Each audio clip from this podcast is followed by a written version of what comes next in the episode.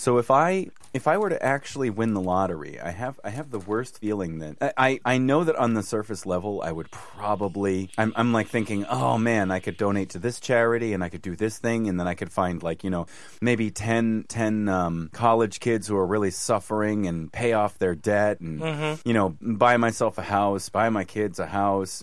I mean my ex wife a house and buy you know and and do a lot of nice things and set up a preservation you know for of land that I I can jog on for myself and let other people jog there like a park and mm-hmm. do all this great stuff. But deep down, mm-hmm. I get the feeling it would change me such that I would be like, no, this is my fucking money and I'm a hermit now, bitches. I don't know if it would change me necessarily. I Yes, I know I'm what I- I know what- in. I know what I would do after paying off my paying off my bills and stuff, and you know making sure that my you know my parent, my dad is taken care of, and you know my mother-in-law is taken care of, and that my kids are set up for school. I would leave. That was a very quick correction. What? Which My, one? pa- my parent, I mean my mom. My- Well, no, my dad, my mom's not alive, so I had to make a quick correction. Thanks. but I mean, No, I'm just here to I remind you know that exactly. your mom I know exactly dead. where I'm going to move. I know exactly where I'm going to go. where are you gonna go? If I did, if I could, if I had my druthers and I could move, Norway. Oh, I see. I would move to Alaska. Uh-uh. I, I think I, I'm I out. think America's done, son. Yeah, but if I were living in Alaska and you were living in Norway, like if I were living in Anchorage, we'd be on the same. We'd still be on the same latitude, I believe. yeah, but we would be in totally different time zones. Mm. Uh, I wonder. Oh, yeah, the time difference would be like ten hours at that point. Mm-hmm. Yeah. All right. So, with all the doom and gloom we were talking about before the show, I got got a question. Okay. And I'm Okay. drinking tonight just to warn everybody. Oh, okay. God. What is the first thing that shocked you into wa- awareness of death? What is the first happening that shocked you into awareness of what what death means? Oh, okay. You really want to know? Sure. I was four years old. Mm-hmm. We were going on a camping trip. And we found a dead body. No.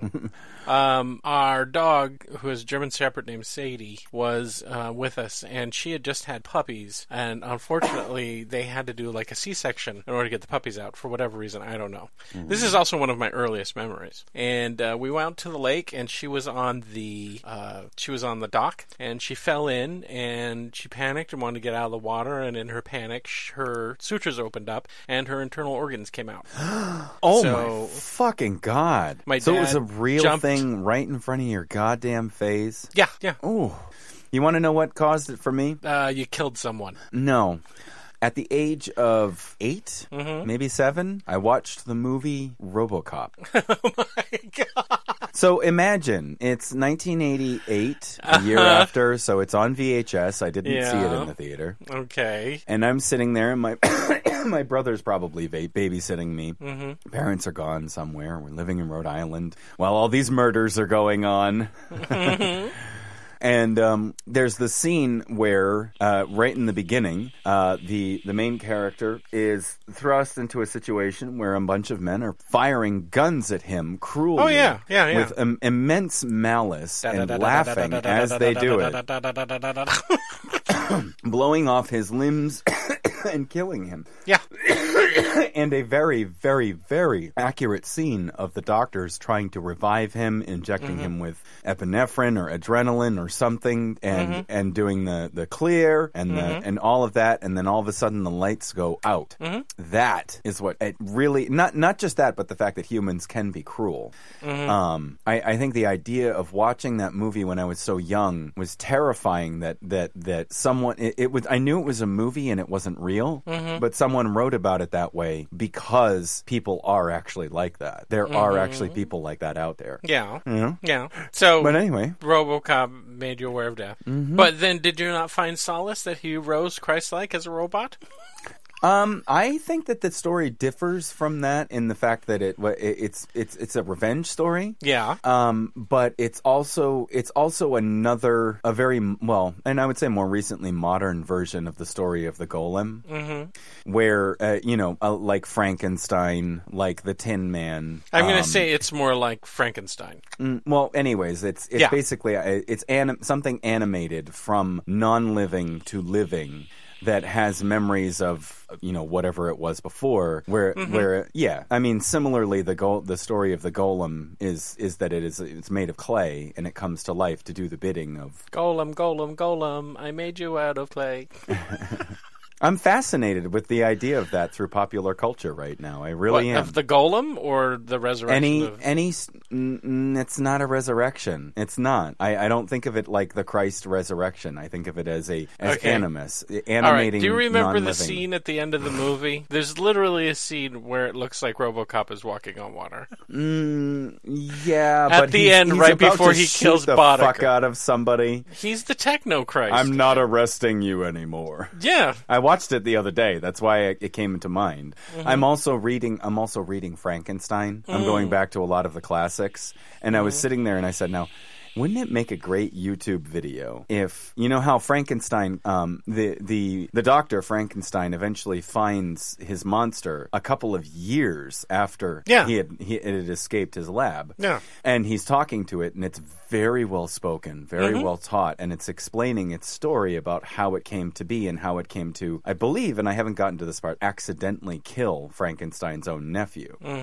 Um, and I was sitting there now going, wouldn't it be amazing if I, or not amazing, but it, just a good a good gimmick to do on YouTube if I watched movies where the story, where where anything that involved the story of the Goyim, where I blotted out the sound and it talked over, say, RoboCop. Uh, okay, so the scene, the scene where He saw my confused expression, by the way. I did, I did. J- Jason, okay, so I had this idea, like I was watching RoboCop, and I had this idea that Frankenstein's monster could um, narrate what's going on in the scene in RoboCop where he's first trying to kill Clarence Boddicker, and he's like, and the Tin Man did then did then strangle the bloody faced man and slam him through a wall. I am not so like a caveman in that I don't understand that machines have advanced to a point where, where that is mostly human yet partially machine and, and is and is out for revenge. Like like it's sort of like Dickensian style or um, Mary Shelley style. Um, uh, you know, ex- narrating what's going on in the movie. right. But it would be it would be a series of those where say, and then I'm watching Wizard of Oz, mm-hmm. or I'm watching what's The Tin Man is not a golem. Yes, it is. It is an animus made from made from non-living things. The, okay, so the Tin Woodsman's axe was cursed by a witch. He was a he was a man, and the curse was every Okay, time he used it, he would cut off a part of his body. You're you're not you're not understanding why I'm saying this. Why? Animus or goyams, they do have they do have a a living thing inhabiting them. No, golems do not. Golems Yes, have a piece of paper. No, no, They have an inscription on their forehead. no. Yes, they do. They're drawn up. They're draw. It's basically how we get the idea of a god creating humans. Mm-hmm. right, we're arguing, and I'm getting drunk. That's maybe why. I'm... No, I'm just saying. I think that anything where it is a human creating from non-living things a living thing, and that living thing goes awry, which it usually does, is a, is a version of the story of the golem. Right, but it's also a reinforcement of the Eden myth. I know, but there are things older than the Eden myth. Sorry, That's true. Christians. Whatever. Can we do the show now? You can see where this night's gonna go. Uh huh. In three, two, one.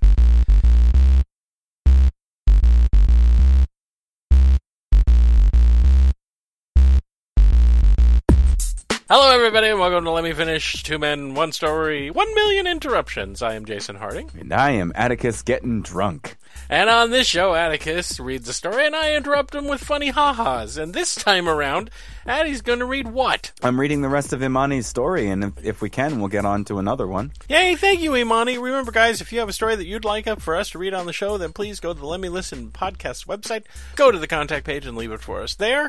Um, okay, let's do it. Come on, let's go. All right, it's my turn. No, Hey, it's not. Hey, I'm here. Hey, I'm read- I'm not queer, but I don't care about the queers. It's okay. Just don't put your dick in my face. Okay, I'm not I'll doing- I'm- this I, is a I general love you, strike. Jason. You know that I love you. I love you very much, and I miss you. And I'm gonna keep interrupting the show because I'm here. I'm I'm I'm Jeff. I I'm full of name. beer.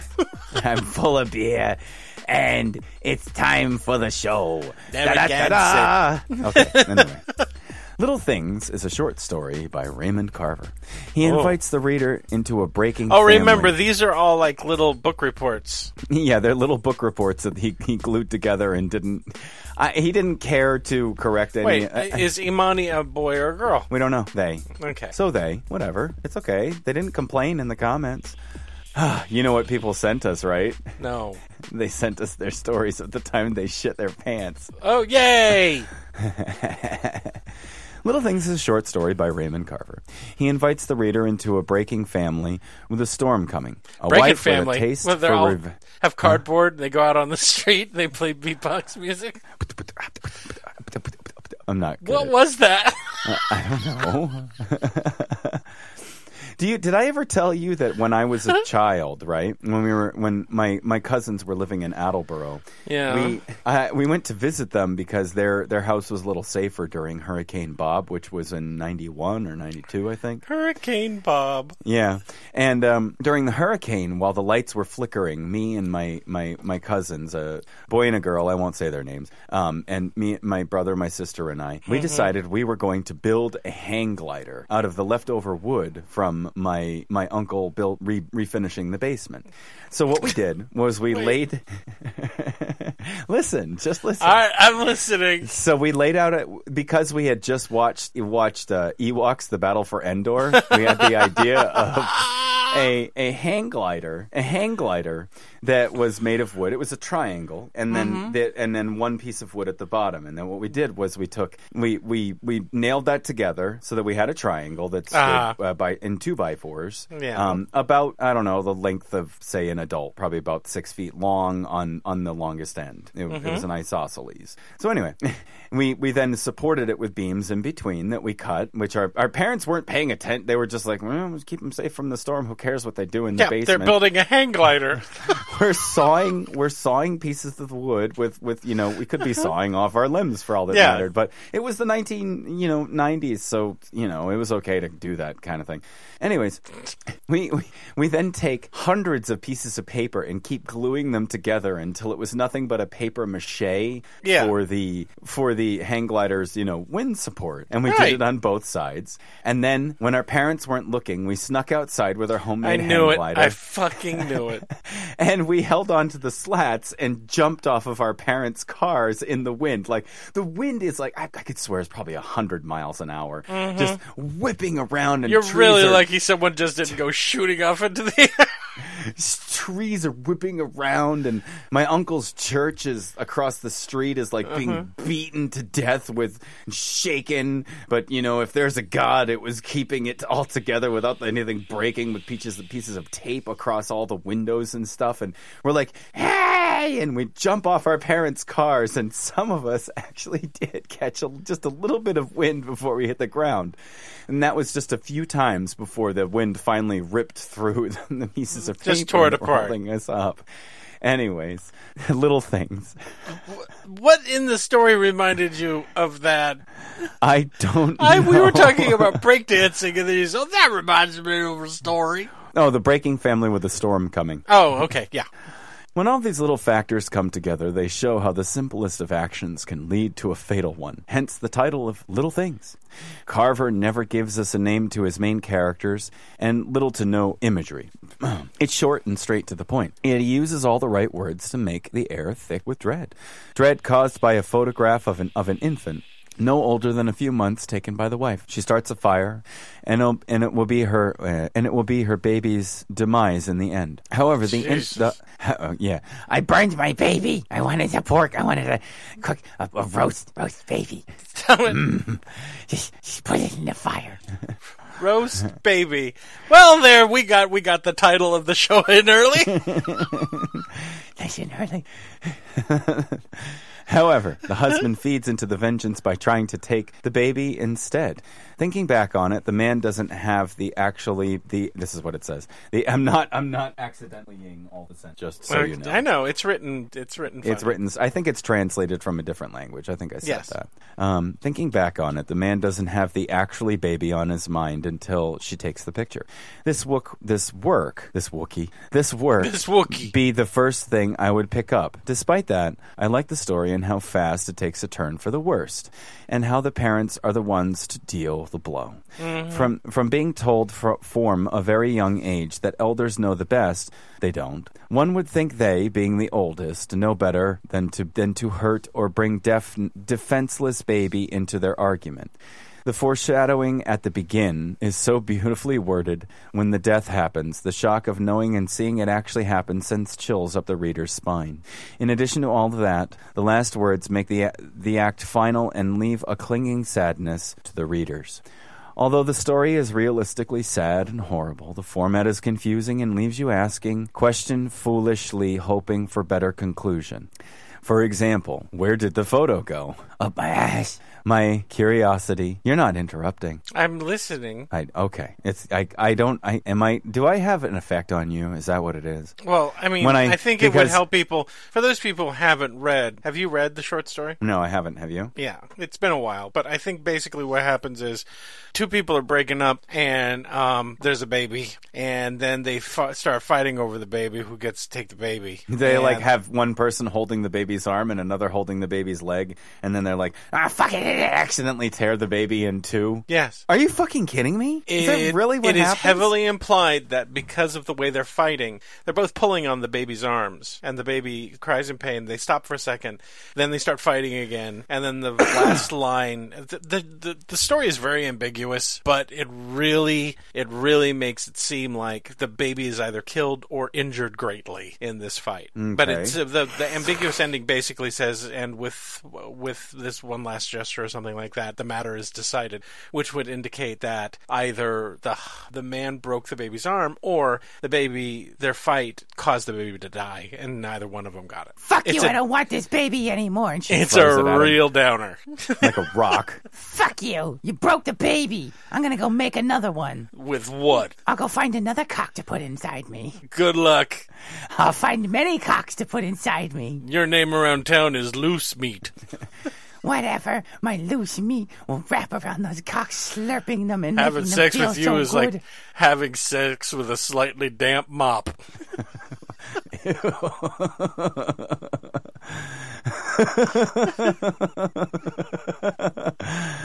And having sex with you is like putting my, my cock in between four pieces of salami. Salami! no, it's no longer comedy. It's salami. it's salami. Yeah, oh my god, I gotta go get the bottle of vodka because I'm loving myself tonight. Oh my goodness. Anyway, back to no, Imani. that's the name. Okay, it's roast baby salomedy. That's got to be like you got to reword that somehow. So that's the title of the episode: roast roast salomedy. F- fucking, I, uh, but then there's the obvious one. Fucking you is like throwing a hot dog down a hallway. That's tired though. Yeah. That's really tired. fucking you is like is like just putting I don't know lubricant on my bed sheets and humping humping the bed. I, I think I think a slightly damp mop works the best. It's just like there's no friction. there's got to be something worse than that. It's kind There's of rough. be. It's kind of fucking you is kind of rough. That that's like a very Chuck Palahniuk way to to put it. It doesn't even you don't even have you don't even you could just conjure the images in your mind because he's Yeah. so minimalist. He's just like fucking her was like what did I say? No, I I don't remember. Fucking you was You said kinda rough. about fifteen times. fucking the Salomedy Club. now at the Salomedy Club, starring Jason Harding and Atticus Blake. and their first show, now with free fruit to throw. a pumpkin is considered a fruit. I found that out today. What? All gourds No, are considered it's a squash. fruits. It's a gourds gourd. are considered fruits because their seeds are on the inside and have sweet. I thought fruits had to either grow from a vine. Oh, I guess they do grow from a vine. Have you ever been strangled by a pumpkin vine? No, what? What? Oh wow! This is okay. Have you ever so gone to a pumpkin get- farm? When you Have get you ever down, gone to a- hmm? have I? When you get down to the low body fat percentage that I've got, I'm you get drunk fast. now, There's you nowhere for the alcohol to go. Really, you know what's funny? I'm not even really that drunk. I think I think it's I, I don't I don't feel drunk in my body. I don't feel that hypnotic effect. My brain is definitely like There are no inhibitions. Got, you got salomedy on your mind. So yes, I mean, been have a- you ever taken Little a Miss to farm, a pumpkin farm? Right. Yeah, there's a pumpkin farm right down from down. There's many in the in the town that I live in. I would imagine you you have you have the kind of autumn Halloweens that I wish I had. You know, where the, Yeah, the all the fuck. Okay, guys, as much as he likes to complain about Massachusetts, Atti, describe how unbelievably beautiful Massachusetts gets in the fall. Okay, and I just want you to know that I complain about Massachusetts. I complain about the people. Okay? That's true. It is the setting of the next few books that I'm trying to write. Well, that I've written, but am doing my second and third versions of. Anyway, so imagine that you are in the end of summer. It's September, and you are just noticing that the green trees get to uh, be encompassed by a sort of fog that comes out of nowhere because the hot and cold mixtures they're very sudden, even though you notice the changes of the season gradually. Leaves begin to fall off of the trees and the bramble around where I run. And they are a sort of yellowish hue, um, like, uh, oh, this is a horrible description. I was going to say a cream toned Honda. I don't know why. Okay, the, the color of You're bread. a writer, like a cream toned Honda. no, okay. It's the, like the color of, like the, the color of bread when it's half baked. okay, Okay. doughy. And then eventually, what happens is they start to they these leaves then get to be covered by more brownish, more more sort of auburn and brownish hued leaves that scatter everywhere. They're in the street, they're on the roads, Mm-hmm. Yeah. and they're they're swept away at the side, uh, you know, hatefully by people who don't want them there. Yeah. And then you start to smell people getting rid of their leaves by burning them. Mm-hmm. They have huge bonfires in their front yard. I thought they would put a stop to that by now. No, in pumpkin patches, uh, you know, all around, all around where I live, farms, corn is ready to be is ready to be cut down for harvest, and you can. I drive by something like that every fucking day, which is probably why I can describe it, but it's also kind of boring, and I don't really notice it. Uh, here's what I noticed when I was in Massachusetts during the fall. I'm not done with my description. Okay, keep going. okay. Keep going. No, no, it's okay. The corn is then a very pale tan that stands out very starkly against the blue and the blue sky. It's that's all you see, all the way around the, the firmament, if that's what you mm-hmm. want to call it. Okay.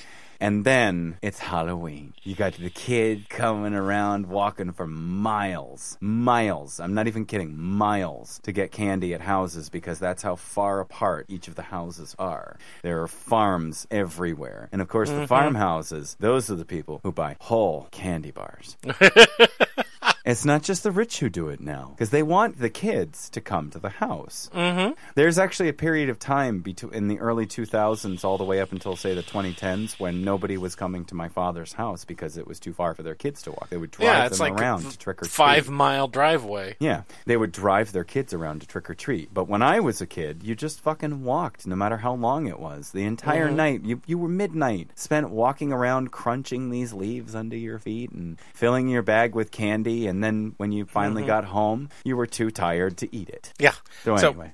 here's here's what I I was flying into Worcester. Mm-hmm. It was about I would say four o'clock in the afternoon, four o'clock, um, October, Mm-hmm. and I hadn't really been looking out the window. I had done this flight a few times by this point, and I looked out. The last time I had been in Worcester, it was summer. It was green. Everything was green, and I looked out the window and audibly gasped because it was a patchwork of green and intense vibrant yellow and intense orange and intense red. The landscape looked completely different. Okay, this was a New England fall, and I have never seen a picture that does the East Coast justice when it comes to fall. I have mm-hmm. not. It's what we all in the United States when we do fall, we do that area of fall. That's the area that we, you know, with the leaves changing colors and all that stuff. You know what we have for fall out here? It, the leaves turn die and then fall off the trees, and that's it. It's nothing. They don't nothing change colors beautiful at all? They they turn yellow. That's it. The trees that actually do lose their leaves, because remember,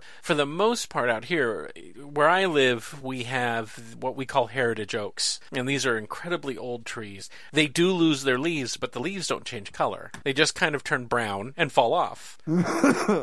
we don't we don't get the intense reds and blues. We don't get a ground fog or or a mist. We don't. We're not allowed to burn our leaves. We haven't for years on end because of air quality stuff. Oh, Um, I, I'm. I can tell you though, the people who are doing it here are probably doing it illegally. you think so? Um, you can you you do. So this is just another quaint thing that's a part of living in a New England town, right? You got to go to the town hall and you Yeah. buy yourself a little burning permit, and you make sure that your leaves are in the center of your lawn. It doesn't matter how well kept your lawn is; that's where it has to be, so Uh-huh. that if anything happens, the firefighters can come and surround it and put it down. Yeah. See, I would just turn that shit into mulch. No, No. people out here buy their mulch. Oh, boy. anyway, Imani's story about the baby killing. It was fall. There was a mist hanging low over the red and yellow bramble. And there was a baby with two broken arms. trying very trying horribly to crawl its way through the corn. Oh, why did you have? Oh my god! With a look of determination.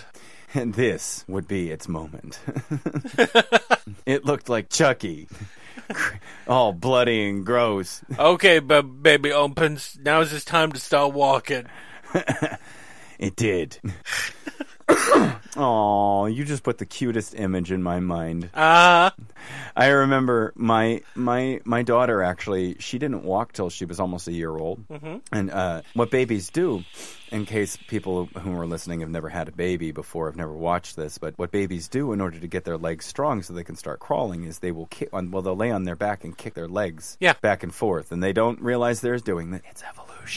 Anyway, it's there, and they kick their legs strongly. So when my, my, my daughter would do this, she would kick her legs back and forth and go, ah, oh, ah, ah, ah. And, and I just remember her doing this with her big, big smile on her face, kicking back and forth in a pink onesie and, and ah. Anyway, I can only picture that that voice now coming out of a baby. and now, and now she shaves half her head off and lets one hair, hair flying down one Uh side. oh, and- sounds like Dad has a problem with her hairstyle. No, it's what I would do when I was a kid, so I can't really d- disagree with You it. don't say, That's "What are you doing?" Her hair is so fucking pretty. Oh, there And he she's is. shaving There's it off. Dad. Is it a different color now? Oh no, it's been many colors before, but right now it's it's white blonde again. We Okay. spent most of the day watching Stranger Things together today. Has, has she's seen it before though, right? Yeah, but it's Okay. more like I like I never. Okay, um, the fight. I'm just going to prepare you for this. What? The fight between Eleven and um, Hopper. When I've he- already I've already seen this. Okay, yeah, but you You're know that me, fight like I've never. s- Yeah, about when he takes away the TV and all that stuff, and Yeah. you're going to have that exact fight with your daughter at some point. I've already had a mild. No, she's too easy to love. I'm sorry. No, right I don't now, believe you. yes. Wait until I she gets I a literally little older. reach over and take her phone from her and put it in Mm-hmm. my pocket. And I'm like, nope, we're eating dinner. And all I want to hear right now is the sound of your mouth going. Yeah, okay, you can still do that, but eventually, eventually, It's just funny. It, it the show made her want to eat Eggo waffles. at She's first, gonna- Mm-hmm. and then and then she hated them. I had a whole freezer full of Eggo waffles for her, and then she's like, "I don't really like them, Dad." And I'm like, W- "Oh, one day she- because I'm not eating carbs." you're gonna be all I want to hear is you eating, and she's gonna shoot you a look that will stab you through your heart because it's a look of absolute hatred, and instead of becoming sad, you will become angrier than you've ever been in your life. You know what I you know what I, I said to her today. We were we as we were watching the show. There's the scene where um oh god the main the main girl that's not 11 is going over to Steve's house and you know what's no, the new one for season two. no for season one. Uh, this she goes over to Oh, Steve's yeah, yeah, house yeah. because she's there to you know of course do the do and her friend Barbara is just kind of watching on and she he hands her a beer and he's like look well here Miss Prissy you know because she's so good with her grades and everything and Yeah, yeah. she pops the beer open and chug chug chugs away and and I look at my daughter and I say, "You know, it's amazing. It's all been done before and it's really Uh-huh. beautiful that it's all been done before because we each get to experience it in a different way." I, I Uh-huh. you know, I, in the 80s, these were the kids who were just before me, chugging chug chug chugging their beers. I did that in the 90s. And then there were kids who did it in the 2000s. And then there were kids who are doing it now in the 2010s. But it's Uh-huh. it's it's the same, but you get to experience it in a different way. And I said, I hope one day that you call me up after waking up from on someone's dr- you know front lawn after drinking too many after drinking too many beers and say, "Dad, I need to be picked up," because it's the it's so fun. It's so fun that you get to experience just that. Just that. come on, Jason, you know what I'm talking about. Yeah, well, I told all of my kids. You're gonna. Yeah. if you if you wind up finding out that you're drunk, just call. You're not going to get in trouble. Well, and no, they but never what did. I- to I their mean credit, is- they never did it. They never. They weren't. The, they just never went out and got drunk. No, the sneaking out, drinking at a pool party, falling asleep on someone's front lawn, and then waking up and going, I finally had it serious my dad was talking about, and it was so fun. God, my head hurt. I saved that for college. I really didn't. for high- I watched. high I would go to the party and watch my friends get that drunk. Mm-hmm. You know, I'd watch them. You know, I literally the stereotypical. I love you guys. You guys don't care about me. You know that that bad drunk. And you never did that? Oh, Not in high school. Not You're really. Mm. stuck out of time. I did it in high school. I did. I did. My my brother. I, like I said, I had that. My brother was an old enough that he could buy alcohol for us teenagers in high school. And my one of my favorite things to do was get alcohol for everybody and make myself. I'm the famous guy because I got an older brother. Um, you you forget. What? My my mom had like a Ziploc bag, a gallon Ziploc bag of pot in her room. oh, you mean I old didn't need alcohol. shiggaweed that, that didn't do anything? Huh? Old sh- old shagweed that didn't do anything. No, it was decent stuff. It did do, yeah, it it, it worked. Hmm. It doesn't work like it does now, but yeah. the stuff now you just look at and you get high. You're just like ah, it's it somehow it's You know gone what? through I, the air. I hate that because I, I, you know what? As I'm, as I'm sitting there watching Stranger Things with my daughter, my son goes out on. It's legal in Mass. You can grow weed in Mass. My, he's Yeah, sitting out on legal the out porch and he's just he's just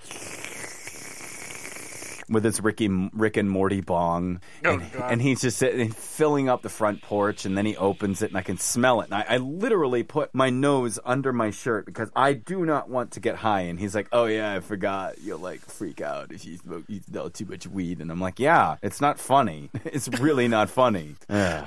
anyway, at the end, it gets intense, and the narration starts to blend with dialogue between two characters. These are my only complaints. Don't complain. A baby got torn apart. That's an interesting thing. It's better than picket fences. Wouldn't it be amazing if Gloria and Ben tore Josh into two pieces? We're gonna draw and quarter you, which whoever gets the most on one side gets to keep you. Yeah, but that would mean something would have to happen. I know. Uh, However, the criticism lays more on the side of the one of wonder than anger. Carver probably knows that people are used to seeing when reading, used to seeing when reading. That's what it says. So okay. this was obviously done on purpose. But why? Is it to create more confusion throughout the story? In my No. opinion, the powerful air of the story is, is still very noticeable about the, the uh, complication of who's who. That's what it says. okay, In fact, it seems rushed and unfinished, and I think it takes away from the story and its ending. it's not rushed or unfinished. the whole great. point is is that you're supposed to get confused over who is who because they are equally doing something bad and losing. Okay, never mind. I'm, I'm written in high arguing with school. something that this person wrote like 500 years ago. Okay, so Shakespeare response handout number one and two. When Beatrice and Bednick are arguing at one another, it's cute. Beatrice says, "Scratching could not make it worse, and twere us, and twere such a faces yours were." Okay, Don't make me read Shakespeare right now. you're reading Shakespeare. no, you're reading Shakespeare. Oh God, Go I to- don't think I still have this. No, Let you do. It's I in the still have chat, and it's and it starts where just put in the search bar in Word, put in handout two. I don't want to. Just we'll read it. In the, it. we will read Shakespeare in the voice of All right, all our right, favorite character. Especially since we're pretty much convinced that this has been translated. Hmm. So when, that's fine. It's taking forever for it to open. I guess they doesn't want me to read it. All right, I'll do my best impression of. I can't do. Oswald. Okay, number Can one. wait, I, can you I don't Make, do an you don't do an accent if you're an American and you're and you're reading. okay, but I was American right now. But I, I can't. I can I make a new character called it's Oswald's friend named I don't know Dickhead or something. Oswald's friend name. Uh-huh. Okay, so there was an unplanned. Okay, guys, for people who don't know my YouTube show, there was a They puppet, do. a blue little monster named Oswald. I did his voice last week. There was an unplanned best friend for Oswald named Porkchop. oh yeah, we pork chop. Get off your foot. Is Porkchop dumber than Oswald, or is he smarter than Oswald? He's dumber. It's dumb. Oh, okay. So I can't even words to think with stuff. I think he was going to not be verbal. All right, this just make sounds. Sure. All right, let me get down to the end. Uh, Are we almost at the end of this? Eight of thirteen. Uh, oh, here we go. Put okay. handout number one, two. I see it there. When Beatrice and Benedict are arguing at one another, it's cute. Beatrice says, "Scratching could not make it worse. Twere such a face as yours were."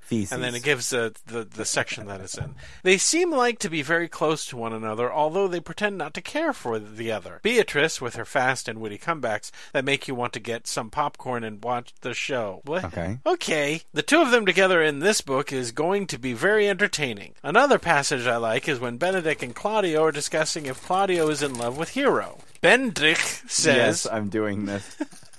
Stop it!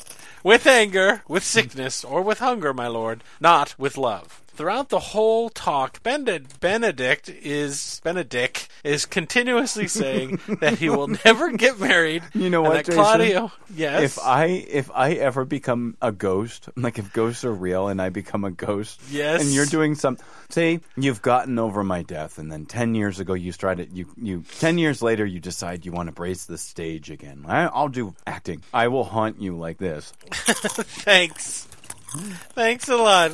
You'll be like, oh, there he is again. Ah, this Claudio shouldn't want marriage either. Every few sentences, the he mentions his disdain of marriage. In fact, he says it so much you begin to wonder if he's trying to continuously remind himself and not the people around him. Along with these other another memory moment is when Leonardo praises the act of a man getting emotional. This is not normal for the time I'm living in and I think that is awesome. What? Okay. More men should be confident in showing more feeling and not bottling it up. We should not look down on someone because they are angry, sad, or happy. I like that in Shakespeare's are this was okay in some ways. Three. I don't remember one or two. Hero only has one line in this part of the play, making her seem like This is person part number ass, and this is part words. number cock, cock and balls, or very and then shy number around, three.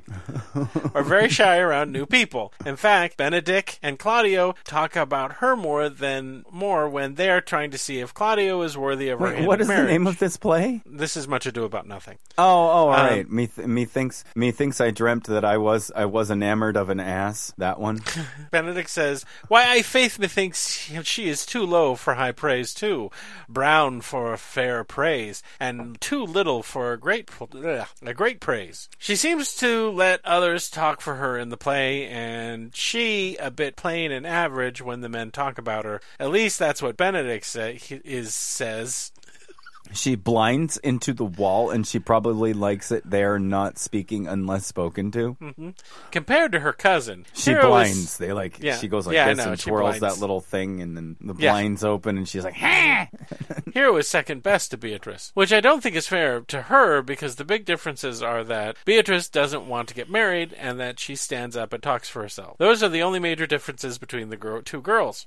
No, no, that that's no, it's not. It's, it's a kid in high school, Jason. Come on. Although the boys would be beg to different. Okay, these are all Beg to adults different. I love it. in the play. They're all grown ups. But okay, although the boys would beg to different, because the best thing about her is her face. Benedict saying, "There's, I know, there's her cousin, and she were not possessed with a fury, exceeds her as much in beauty as the first of May doth the last of December." Showing that if Beatrice's smart mouth would stay shut, she'd be very pretty, but her personality seems to demand respect and for people to listen to her, which makes her the independent woman that she is. And I like all the sass she brings to the play despite the fact that she does marry at the end. Benedict is the male version of Beatrice with a player mindset. They both Fuck are yeah. outspoken, witty, and separately trying to stay single. Whenever they meet one another, they must I'll tell out, you how out to pick up chicks because my name is Rushvi. they must outwitty the other just- in he's like, battle. fuck it, don't, don't Fuck it, I'm go not bringing up Reed. I don't know why Beatrice doesn't want to get married except for being someone else's property. Oh, well, there, there you go. And not being as free as she is now. However, with Benedict, it seems as if he has a fear of being cheated on by his wife. Benedict says, Because I will not do them the wrong to mistrust, and I will do myself the right to trust none. And the fine is, the which I may go the finer, I will live a bachelor. Maybe something happened to him when he was younger and still hasn't gotten over the pain that comes from that. This could mean that the only thing keeping him from marrying is the mistrust with women, or it could be his pride stopping him from falling in love and marrying that certain someone. With Beatrice, it seems like a cowl thing Casual, probably. probably, that she can agree on with Benedict. She says, I thank God, and nigh cold. Blood I am of your humor for that. I had rather hear my dog bark at the crow, bark at a crow, than a man swear he loves me. He says it's like a casual thing that every woman should think about and not marriage, meaning that it's not a big deal to her, but it's still being a think she will fight against to the very end. Being a think thing for fight uh, Five. I have no idea where four went. Five. Shakespeare shows two sides of thought of the marriage with Claudio and Benedict. Claudio is happy and excited about the thought of marrying Hero, while Benedict doesn't trust any women to be faithful to him in Mary. On page 20, Benedict says that neither feel how she should be loved nor know how. She should be worthy. Worthy is is.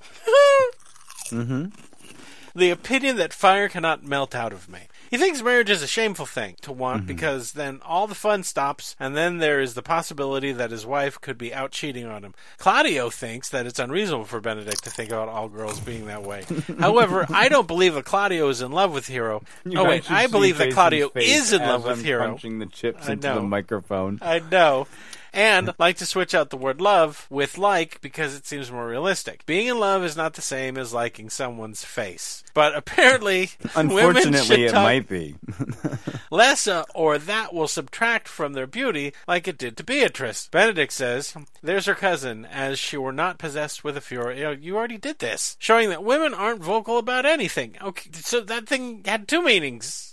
They probably don't talk unless spoken to in this era, and Beatrice is the only one fighting against it. Something I don't understand is why Don Pedro has to woo Hero instead of Claudio himself. Is he of low rating or something? Does a baby get torn up in at some point during young? this stupid goddamn? I want, I want, I, you know what? I want, I want somebody to burn October leaves and then put the goddamn baby on to And just throw the baby in and poof right in the fire. Because that's what we do in New England. I'm telling you the truth right now. Okay. Um, I, I didn't see where you left off either. six. In scene two, it happens to be a servant that overheard the end of the, end of the conversation between Don Pedro and Claudio and takes the information back to Antonio, who takes it to Leonardo. Antonio says, The prince discovered to Claudio that he loved my niece, your daughter. This, of course, isn't what Don Pedro might when he said that, but the servant didn't know that, and neither did Antonio. Whew! Although Leonardo seems to be This actually to is turning this- my mind into mush. I know it's information. Leonardo says, Hasn't the fellow any wit that told you this? Leonardo then goes on to say he won't believe it until Don Pedro says it himself. This is a good thing because that isn't truth about the conversation. You know what I want to do right now? What? I want to read some of my story. No.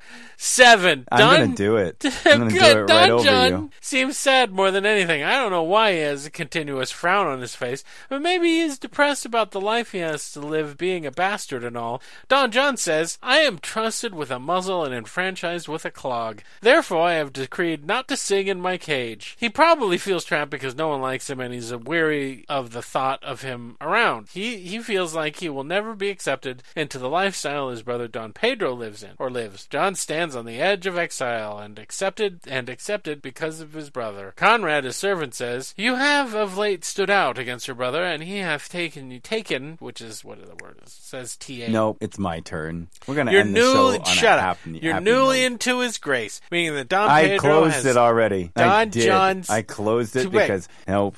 Don John Dude, you're not Made even me all I hear lose is my Antonio place. Don John Don Don Eight. Don Don Pedro and Claudio with the Benedict want with the fall down.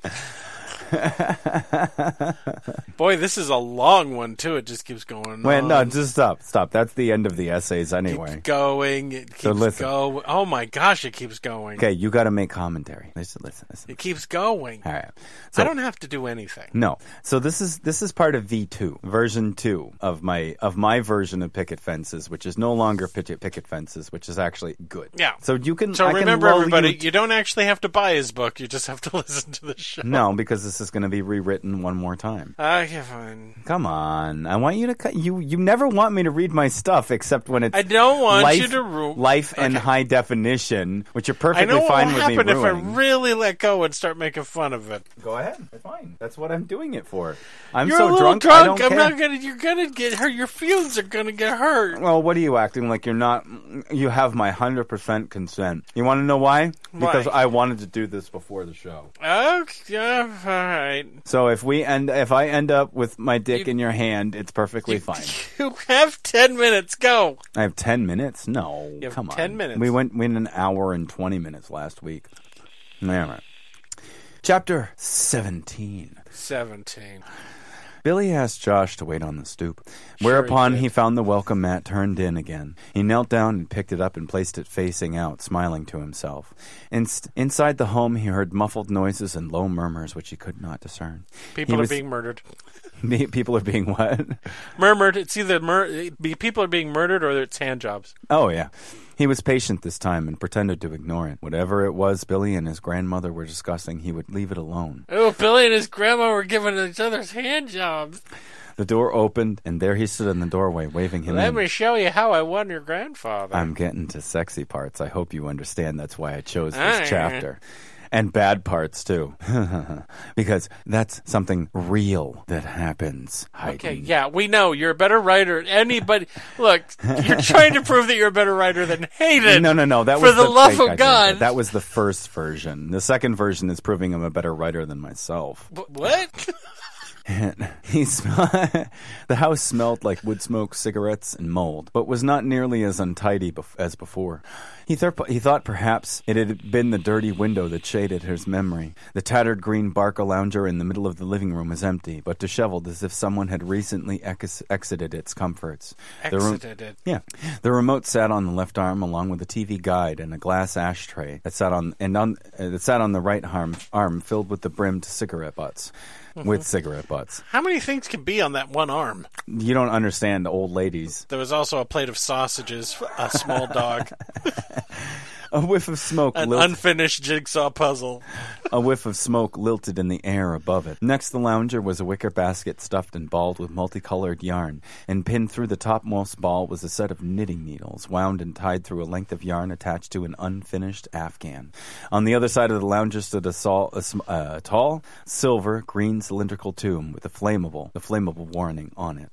What? Wait, what? A, a tall, thin, An oxygen, an oxygen tank. Oh, an oxygen tank. I might just put that instead. Yeah, that might be. I was getting wordy because I'm reading the tank. classics, Jason. That's what happens. You didn't describe the Barcalounger as, and, and sitting in the corner was a chair that seemed made of leather, stuffed. The counters of the kitchen were now clear of dirty dishes, and the windows had been wiped clean of stains, allowing the mid morning sun to illuminate the kitchen. The linoleum floor had been swept and the carpets vacuumed, and most of the boxes which had been stacked against the walls were gone, with the exception of two or three. It was as if overnight the home had been cleaned to make it more inviting. Over the Ooh. distant crash of waves, the television with its tin-foiled rabbit ears projected blue snow from the beginning of the universe, along with the sound of static. Oh, that's cute. Standing next to the lounger, Billy passed. We didn't know that at the time, but okay. In 1986? Oh, is this is in 1986? No, I told you I changed. I moved the story to a time period I actually lived in because that makes it oh, easier. Jeez. Yeah. Standing next to the lounger, Billy passively let Josh take in the house. Then, as if And knowing, his penis. not yet. Then, as if knowing his worry, he said, "She's going to take a nap. You don't have to worry about her bothering Let's us." masturbate over her. Uh, Sorry, keep going. Why? Josh asked naively. What are we doing? Oh, me? Oh, he's bit roasting me with your grandmother? Yeah. Oh, I love me some where wrinkles. am I? Put this on. Oh, No. The grandmother's a villain, Jason. Mm-hmm. He did not answer, but led him to the bedroom door. There, he turned the knob, opened the door, and cocked his head for Josh to come in. He obeyed, stepping in with a sort of wistful, apprehensive excitement. He heard the door shut behind him, and the smell of cigarettes, along with the snow of the TV, went out with its closing. The window was open, letting in the soft natural light, along with a breeze that fluttered white drapes, which Josh was sure had not been there the other day. He could hear the creaking of supple leather, leather as it hung from the ceiling. Underneath the window, with its plush, with its head plush against the wall, the formerly unkept bed had been made with black and blue sheets. Even the corners had been smoothed. Who puts black blue sheets on stuff? You know who does. Uh, somebody who wants to get butt fucked. Wait a minute, what? I didn't know that was a thing. No, black sheets are definitely for sex. Come on, you never heard that before? No. Oh my god, man, California is so fucking. They're just like, no, we have sex You on do the white goddamn sheets rug. so you can take them to school and show them off. Look what I did. on, they would show up better on black sheets. then why put black sheets on the bed? The whole point is to show it off. Ah, okay. No. I don't believe that's no. true. He could see the color of the rug now, a pale blue shag which had been exposed by the remo- removal of m- many articles of clothing. The previously empty shelves were now lined with VHS tapes, small keepsakes like plastic dinosaurs, G.I. Joe figures, NES games, and framed photos. The fish tank on the dresser was now empty of water, grime, and algae. As a centerpiece, But still had fish in it. as the centerpiece between Raiders of the Lost Ark and Monty Python's The Holy Grail. Billy had chosen a photo of he and his parents. Josh reached out to pick it up, then drew his hands back from the frame, suddenly as if embarrassed. Then, turning over his shoulder to see Billy once again letting him take in the room, he asked, May I? Billy nodded his approval, and carefully he lifted, his fin- he lifted the silver frame from the shelf and held it under his chest, inspecting the photo. In front, a forest background print. In front of a forest background print, three people smiled out from the black and white, posing for the camera. They wore matching sweaters that all said KKK on them. On the left was a woman who was very obviously Billy's mother, a regally beautiful woman with curly white hair that showered over her shoulders and freckles across the bridge of her nose. Her eyes were the same sapphire as Billy's and beamed out from shaded from shaded glasses. On the right, only Jason probably knows what I mean by that. Uh-huh. Just uh, let's get the shaded glasses out. It's 1984. And then let's go to let's go to Olan Mills and get our portrait taken. On the right, a man with a jaw hewn from wood sat stoic. The jaw jutted out slightly from the left, giving him the appearance of someone who had been paid to smile for the photo. On He had first, lost his jaw during the war, and they replaced it with a wooden one.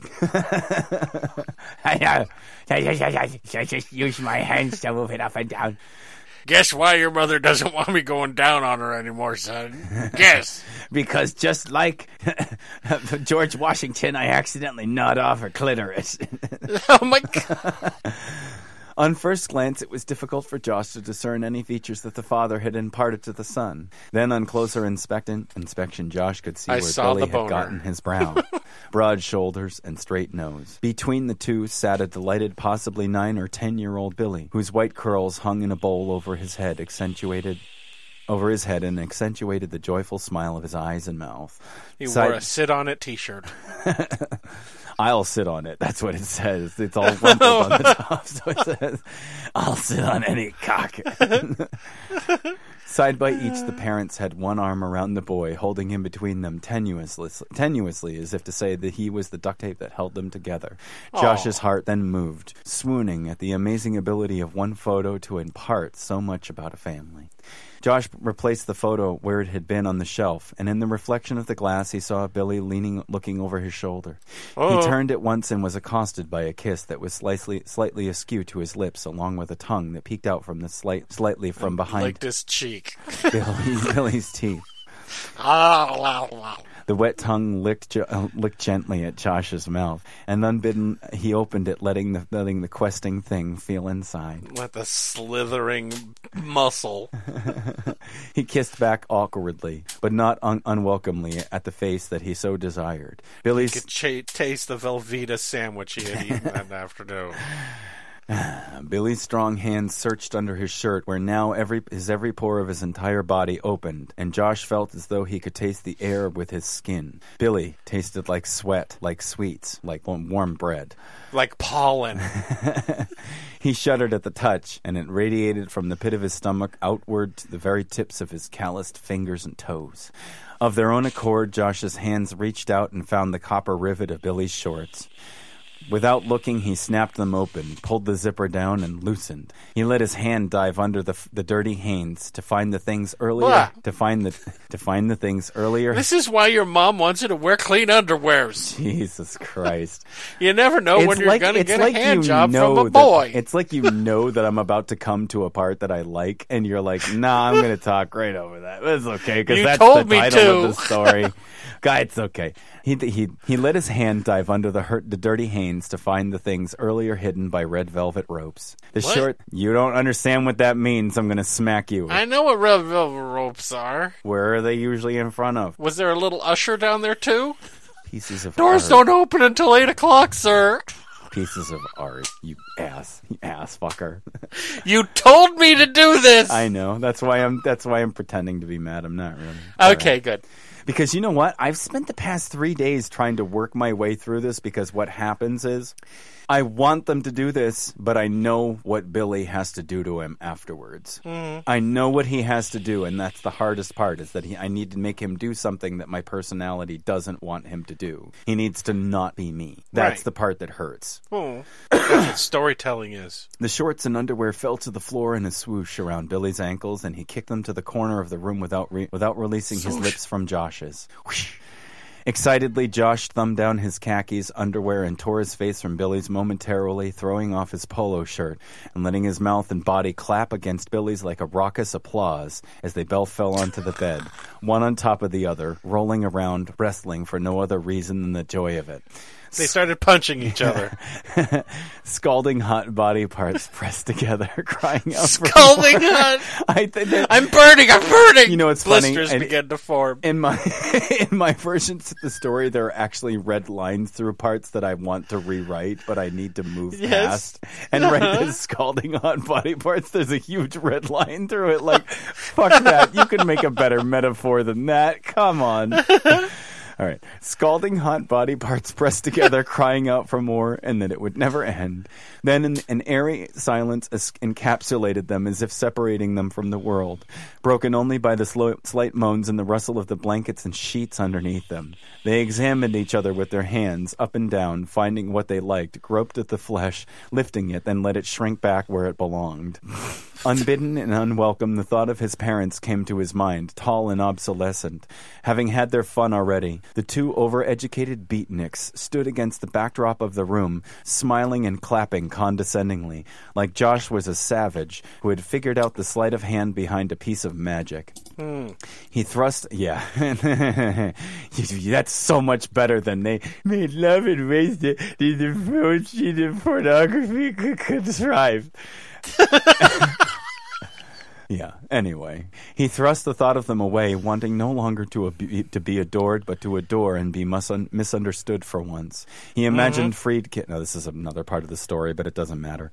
He imagined Friedkin with his tattooed flesh, leather vest, and long gray hair, questing in the night by flashlight to find him not drowning or grasping, gasping for air, but quite deliberately sucking cock. He imagined the shock and surprise on the old man's face, along with his shoulders hiked up, cringing at the sight of him, butt in the air, head down, enjoying it. Two soft serve cones, please. Fried- Friedkin runs a, a ice cream stand on the beach. Okay. He imagined that the two Mormon boys who had come to the doorstep so long ago with their salient disagreements, standing in the yard outside, dressed in suits and ties astride their bikes, Bibles under their arms, shaking their heads in unison, mouths agape, at the worst sin of all, a 69. Oh no. Now I want you two to read those and come back to me and tell me what you think. That's his mother talking in his mm-hmm. mind. He imagined the African man had stopped his singing and dancing and pointed to the large pointed so the large crowd which encircled them tore their white faces from the expecting from him expecting to see a car accident or maybe a petty theft, but instead were momentarily reminded of just how normal they were as an idle finger eased its way into Josh's anus. No, thank you, white boy. An idle finger. It was just like sitting off to the side, smoking a cigarette. Hey, finger, get in the, get in the, get your head in the game. All right. Throws the cigarette down on the ground, stamps it out, and just moses up He into the butt crack. chugs the rest of its beer. he imagined the earth and the trees outside the window crying out against this abomination and continued to moan against them in competition. Can he cry out, "Abomination"? He imagined the seagulls and crows perched outside there had stopped their constant questing to stare blankly out through the window. He was lost now, lying on his back, submissive to Billy's will, both arms in the air above above his head, gripping the pillow, his chest arched so that he could feel the same tongue that had fondled inside his mouth now lapping at his body. This is hot. You're like, this is hot. You gotta, you gotta it really isn't doing much for me, dude. because you don't like dudes. That's why. yeah, that's why. Okay. And yeah, but if I replaced it with He was lapping at the pussy, and then Vicky did the pussy, the pussy with the pussy. Yeah, because I have, you know, number one, I have that drive. Number two, I've been in that situation. Okay. We're teenage teenagers. Fuck it. Coming up, gasping for air, Billy put his hands between Josh's legs, said, Turn over. It was not Whoa. a request. Having then finally rid himself of his imagined snoops, he, complain- he complied. Relax, Billy said, chuffing against the back of his neck. This won't Now, hurt a wait bit. until I get the condom at the end of this bat. There's no condom. Nope. He, Billy said, chuffing against the back of his neck. This won't hurt a bit. Then drove himself up inside, inside Josh with a, with a moan. Yeah, and without any lube or nothing. It was Exactly. Yeah. Josh's face in the pillow, he gritted his teeth and held his breath against the sharp displacement of the tight sphincter. Once Mm-hmm. again, Billy said in Josh's ear, Relax, let me inside you. And the pain subsided a little as he worked his way in and out, clapping his waist against his buttocks. Still holding his breath, Josh thought about the time when he was eight and his parents had brought him to Hangman's farm on Route 7. Where, where being taught to, after being taught to ride a beautiful earth tone and spotted mare, he snuck away from his parents. The parents. mayor snuck up behind him and fucked him in the ass Why would the mayor do that? because he's reminded of that time. I'm not done yet. Where after being taught to ride a beautiful earth tone and spotted mare, he snuck away from his parents to see the other horses whinnying from the hay-laden barn. Peering in through the barn door, Josh saw the center stable. In the center of the stable, three men stood dressed in overalls, filthy from head to toe. They surrounded an enormous chestnut, brown mare who beat her hooves against the ground. Each man was tethered to her with ropes that bound and kept her still. Then entered another man from the back stable with a stud in tow. He watched, it fascinated and horrified, as the stud mounted I her. gotta interject here. Wait a minute. Yeah, So he is lying on his stomach, yeah, getting fucked. getting plowed, yeah, and he's thinking about this time you don't. that he saw Okay. two horses being forced to have sex. yeah. It's not supposed- it's not supposed to be funny. All right, so anyway, you, know you don't understand. The Joshua that I've developed has a very healthy uh, imagination, Okay, good. and He- the only yeah, way that he can he can imagine things is by actually visually imagining them before his eyes, imagining them. Like like like the sausage sausageomedy. What did I say earlier? sausage. He imagined the salomedy playing out before his mi- his eyes. he watched fascinated and horrified as the stud mounted her and rammed its already low hanging penis jutting out of its cowl into her without her consent or permission. While the male's awkward legs wrapped around her body, holding her thousand some odd pounds still, and it penetrated her for a few seconds, then finished, dismounted, and chuffed. I cannot believe you're interjecting this sex scene with this imagery, dude. Was he the mayor? He tried not to think of himself that way, but couldn't help it. He willed himself to move, exhaling finally, then released his face from the pillow, turning over his shoulder. He saw Billy looming over him, his chest press, pressed against Josh's shoulder, blades smiling, his shoulder blades smiling ear from ear to ear. He lifted his head from the pillow and kissed Billy, then contorting his body in a spiral, and he pulled away and said, "I love you." Billy did Uh-oh. not respond, did not reply, but bounced his body harder again in, in, against Josh in excitement. There was a light. There was a light in those sapphire sapphire eyes that outshined even the morning sun. A loudness. For a moment, he remembered a time when he watched his grandmother, half drunk, stuff a turkey. I'm making roast. Am I the turkey? He thought. this is the seasoning. it's the se- I use my own. You bet you didn't know I use my own pussy juices to season As she- turkey. Drunkenly tried to stuff a salomedy into a turkey. Oh my god! You don't. th- This is why I want to read portions of it on the show, Jason, because it makes me feel better about like, am I being too poetic? Nah, this is perfect. This is fine. this, it's okay. Am I? Am I being too? Am I being too? Am I not have enough description? Is there was a light in those sapphire eyes, sapphire eyes that outshined even the morning sun. The loudness and the breathing between them that overshadowed overshadowed all other all other noises. Then feeling inside, then a feeling inside of Josh's belly exploded outward as he orgasmed and wet the sheets with in blankets with his ejaculate. A few seconds later, he felt Billy's pumping erection do much the same, and his warm thrust eased up as he yelled "fuck" in a crescendo at the top of his lungs. He then pulled out of his side and laid on his back aside Josh, looking at the eaves of his room. They laid silently for a long time, Josh's head on on Billy's chest, leaning, listening to his heartbeat, with his head now clear of the lust that had earlier gripped him, with the thumps and breaths, with the thumps of his heart and the breaths the only sound in his ears, the occasional gurg- gurgling of his stomach. He let him he let himself exude love. He understood the caveman drawings, the poetry, and the myriad lengthy romances of a thousand years of fiction.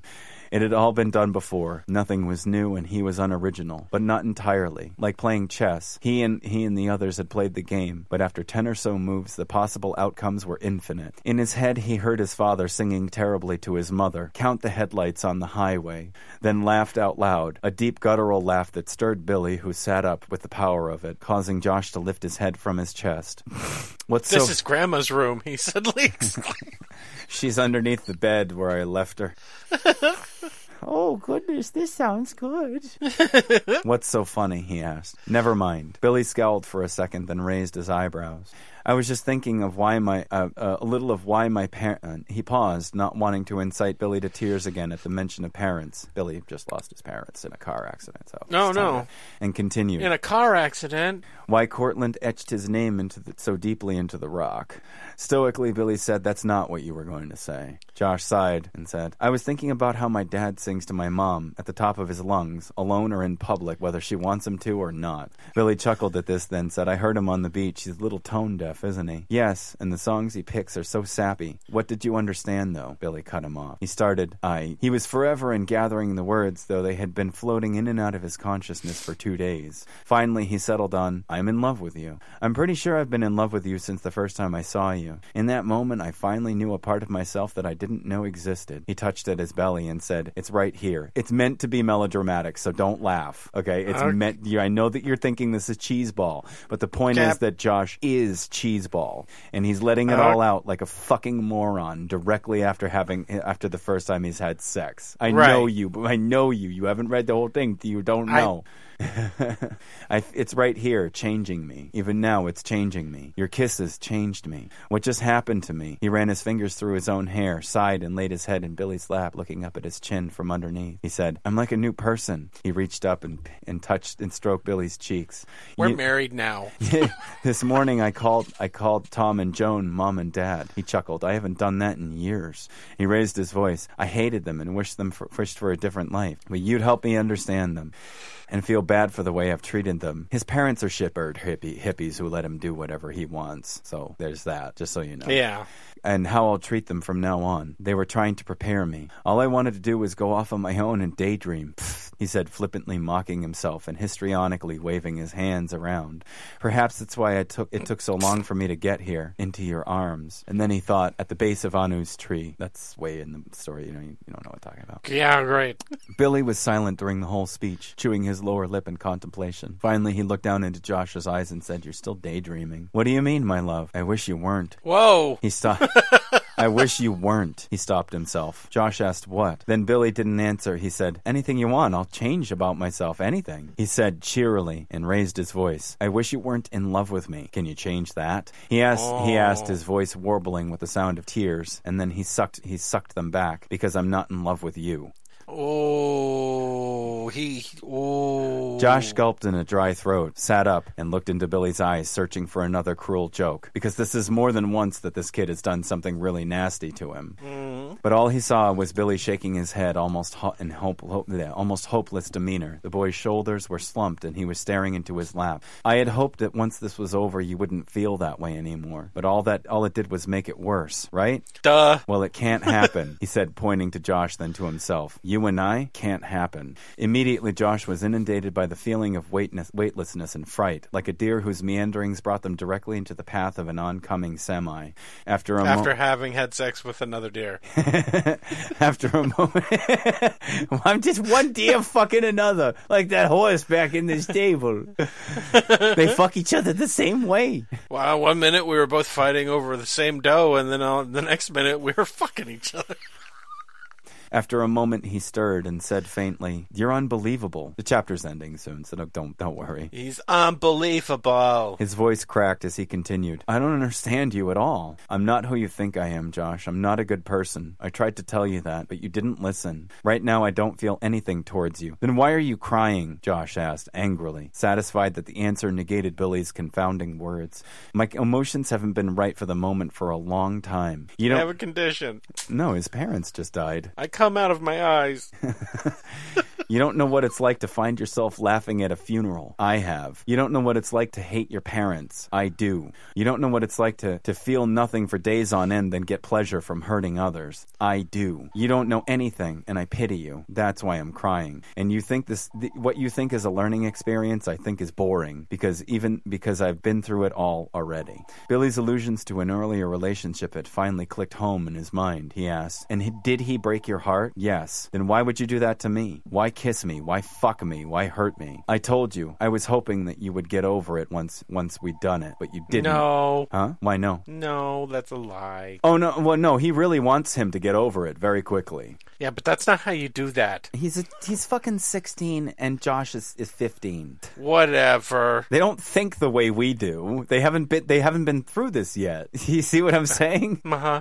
I told, oh, you can't be this cruel, Josh said, disbelieving. Billy sighed and swallowed a lump in his throat and steeled himself for what he was about to say. While you were up in the clouds daydreaming, I was learning the hard way, hard way that the world hates us. You haven't even thought about what the world thinks of us, how they think we're disgusting and they'd rather pitch us into the fire than, and accept us. Don't answer, because I know you haven't. You're too busy thinking about my eyes and my skin and my hair and my lips. He, he said, twirling his finger around like it all, like all was boredom on a rainy, rainy day, and then said, I'm a mess, Josh Gagnon. I'm a mess, and I'm trying to save you from a lot of heartache. Josh leaned forward and hugged Billy, thinking that the touch would that would help the broken young man. But Billy was slack in his arms, not hugging back, seemingly dead weight. Over his shoulder, Josh asked, "Why are you like this?" Huffing over his shoulder, Billy said, "Because I'm not a person anymore. I'm just a toy that gets shoved around from box to box, closet to closet, shelf to shelf. I'm a doll with no purpose, and you don't love me. You just love what I do for you. You just love my doggy Ooh. style." no, I'm just kidding. That's got to be the saddest thing I've ever heard, Josh breathed softly. Please leave, Josh, he said, Josh pushing him away. Without knowing why, Josh leaned again leaned against the push and kissed Billy cla- his heart card, clacking his teeth against his. He reached out and held held the other young man's head, and it was slack, dead in his fingers, like the hug had been. Is this almost yes, almost done. It's not. It's not. It's twelve more chapters. We could do a marathon. No, I'm kidding. It's only like like a half page. Uh huh. Billy pulled away, shook his head slightly, and said, You're still daydreaming. Now please leave. Josh let his feet slip off the edge of the bed and sat there for a moment looking at the pile of clothing his khakis, his polo, his socks, his underwear, oddly knotted together in flaps and folds with Billy's jeans, Hanes, and bright white wife beater shirt. He felt the soft shag carpeting under his feet and tickled and it tickled almost painfully. The now rustled covers of the bed felt like sandpaper under his butt. He stood up on weak knees and leaned against the dresser, looking looking into the waterless fish tank. Blue and green and yellow rocks sat at the bottom with a filter and along with a tiny cas- a tiny plastic castle, its one lonely flag waving in the air. He wished he reached down on his hand uh, with his hands trembling and took up his Calvin Kleins, stepping into them, and almost fell over. Then stepped into his shorts and poked his head through his shirt, folding down his collar. Then sat again on his bed on the bed, putting on his socks and, tiny, and tying his shoes. With his back still to Billy, he looked around the room again, taking in like it was the last time he'd ever see it. Finally, he turned to, Bill, to Billy, hoping there was some semblance of humanity left in him, that he might apologize again. Tell him that he was sorry, then he might smile, and tell him it was just another cruel joke. It's never gonna happen. Even it, even that would be easier to handle. But the young man sat there, bereft, unmoving, and emotionally dead at the sight of Josh. He turned the knob and opened the door and stood in it for a long time, taking in Billy too, who scoffed and said, "Just go." Then laid his head on the pillow, naked and beautiful. And That's the end of the chapter. he's a jerk.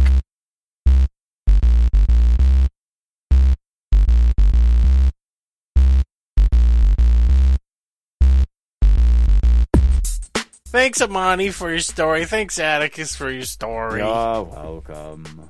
Remember, guys, you want a story? Go to the Let Me Listen contact page and leave it for me there, or get a hold of me and let me know how you, you want just to get it said you me. want a story. You want a story? I'll give you a story. I'll tell you Hey, about buddy. the time. Hey, buddy. Yeah. You looking for a story? I got all kinds. Oh, I Oh, got sure. Yeah, yeah. I got a story. I got- I got lots of I got a compilation of New York Times best short stories right here in my coat. Hey, you, you want a novella? Shh. Here come the thought police. Shh, shh, shh. Shut up, shut up. Now, you, stand in the corner. Don't touch each other. They got us. You might as well say goodbye. you might as well say goodbye. Are these robots? No, it's the scene in fucking 1984. oh, right. I, I forgot. It's not your. What's your favorite book? And then Moby Dick went around the ship and it took a huge bite out of it.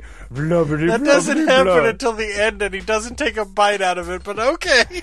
And then, if as if his chest was cannon, he'd have shot his heart upon it. You only know that because you watched Star Trek First Contact. I have read that book four separate times. I, I just, I, the plot escapes me because other books have shoved shit out of the way. well, the thing is, is that it's a very thin plot spread over a thousand and so pages. Yep. And Queequeg wanted to have sex with, with Ishmael.